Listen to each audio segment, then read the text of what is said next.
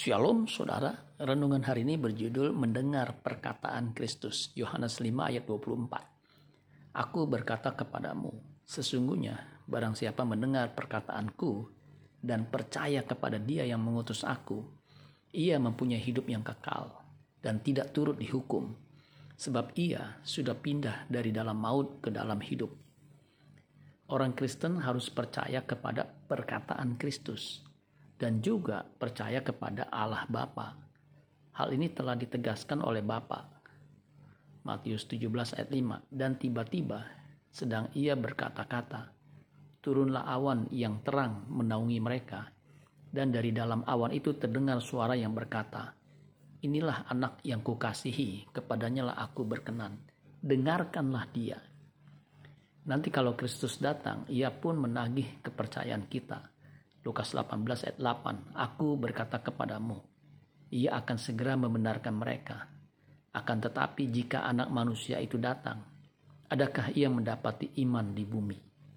Iman atau percaya adalah sebuah pekerjaan yang harus kita kerjakan sewaktu kita hidup.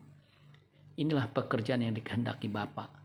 Yohanes 6 ayat 28 dan 29. Lalu kata mereka kepadanya, apakah yang harus kami perbuat supaya kami mengerjakan pekerjaan yang dikehendaki Allah. Jawab Yesus kepada mereka, inilah pekerjaan yang dikehendaki Allah, yaitu hendaklah kamu percaya kepada dia yang telah diutus Allah.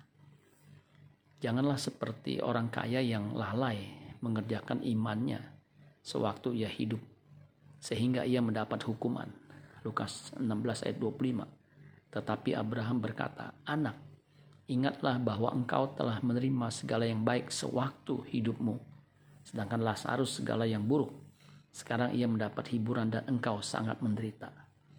Pekerjaan itu harus rampung ketika kita dipanggil pulang. Pastikan kita terus-menerus mengerjakan keselamatan kita, supaya akhirnya kita memiliki hidup kekal dan tidak turut dihukum, sebab kita sudah pindah dari dalam maut ke dalam hidup. Amin buat firman Tuhan. Tuhan Yesus memberkati. Sola Gracia.